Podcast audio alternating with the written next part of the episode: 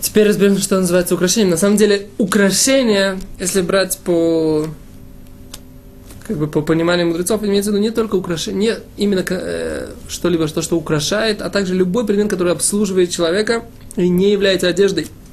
То есть та сика, то есть когда как бы закол, о котором мы говорили, является как бы стандартным примером обслуживающего какого-то предмета, который, в принципе, необходим для самого человека, но не является одеждой. Э, все вещи, которые называются, буквально называются украшениями, принято в них э, выходить, э, только если они не несутся в руках, а именно если они при, при, как бы пристегнуты или одеты на, на человека, то есть как бы цепочка, какой-то кулон или кольца, все эти вещи, в принципе, э, принято в них, их, в них выходить, и они являются частью туалета. Теперь есть вещи, которые являются, в принципе, не являются украшениями, но являются необходимыми для э, человека предметами, например, очки, да, или палка, например. Также палка, например, палка, человек, который не может вообще идти без палки, может выйти с ней и на э, улицу, но если он может ходить без палки, только с палкой ему э, как бы проще, то он может с ней идти. Также даже слепой человек не может выходить с палкой по улице, поэтому, в принципе, в шаббат, я так понимаю, слепой человек, как ему быть, это нужно проконсультироваться с компетентным раввином.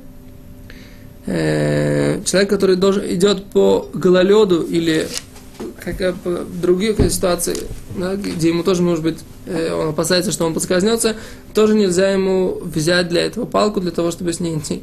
Если есть эрув, можно ходить с палкой, понятно, всем, и даже просто для того, чтобы показать, какой вы важный человек, с тростью, но если нет никакой необходимости, то ходить с палочкой или с тросточкой в шаббат не нужно, поскольку это предмет, которому нет никакого использования. Э, человек, который, человек с протезом может выйти со своим протезом на, также на улицу.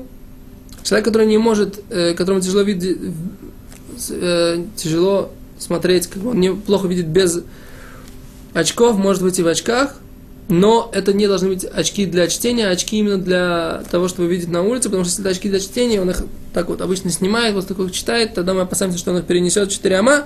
Если же это очки для э, того, чтобы использовать на улице, тогда мы говорим, что это можно в них выходить.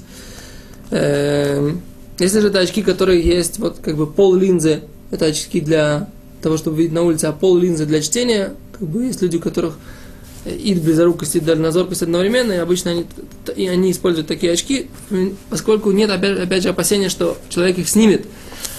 На улице в такой ситуации можно в них выходить на улицу. Если у человека есть контактные линзы, к которым он не привык, и он, тоже, и он их может тоже снять, тогда их тоже нельзя в них выходить на улицу. Если же он к ним уже привык, к этим контактным линзам, и они у него э, хорошо э, сидят на месте, тогда их можно в них выходить на улицу.